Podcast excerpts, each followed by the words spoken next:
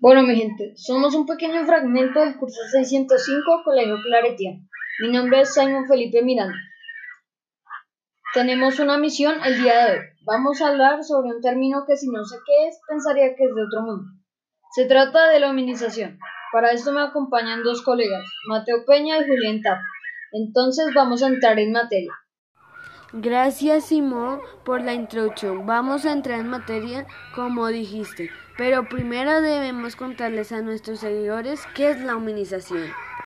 Sí, Mateo, la humanización son los cambios en las características morfológicas de los omnívoros que terminaron diferenciando del resto de las especies en el mundo.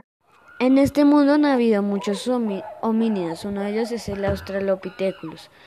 Él era bípedo y se alimentaba de vegetales, frutos y brotes tiernos de hojas. Su cerebro y su cara eran pequeños y era poco agresivo socialmente. Él medía 150 metros, su cráneo medía 500 centímetros cúbicos. Otro, otro otro Homo es el Homo habilis, fue el primer representante del género Homo.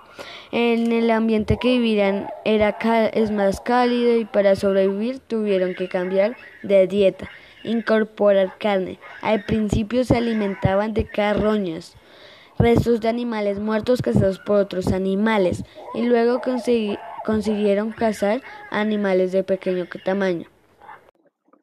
Bueno, empezaremos hablando del Homo erectus. Ellos vivieron hace casi dos millones de años en Asia Oriental.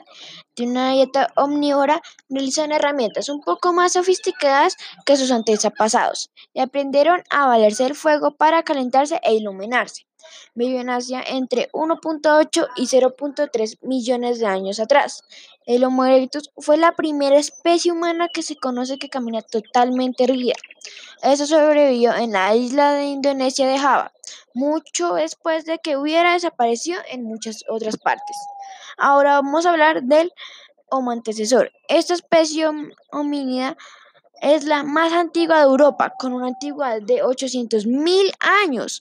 Eran individuos altos, fuertes y con una cara de rasgos modernos, aunque su cerebro fuera más pequeño que el del hombre actual. Estudios adicionales confirman que las características faciales del Homo antecesor eran muy similares a las del Homo sapiens y muy diferentes de las de los neandertales y sus antepasados más recientes. Sin embargo, ninguna investigación es concluyente sobre esta teoría.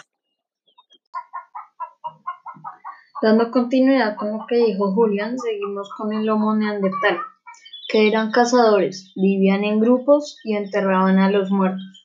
Estos aparecieron hace 230.000 años, medían 1.7 metros, tenían una capacidad craneal de 1300 centímetros cúbicos.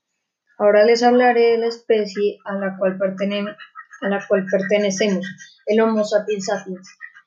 Esta ya dominaban las técnicas de caza, practicaban ritos religiosos y sabían representar la realidad en pinturas y esculturas.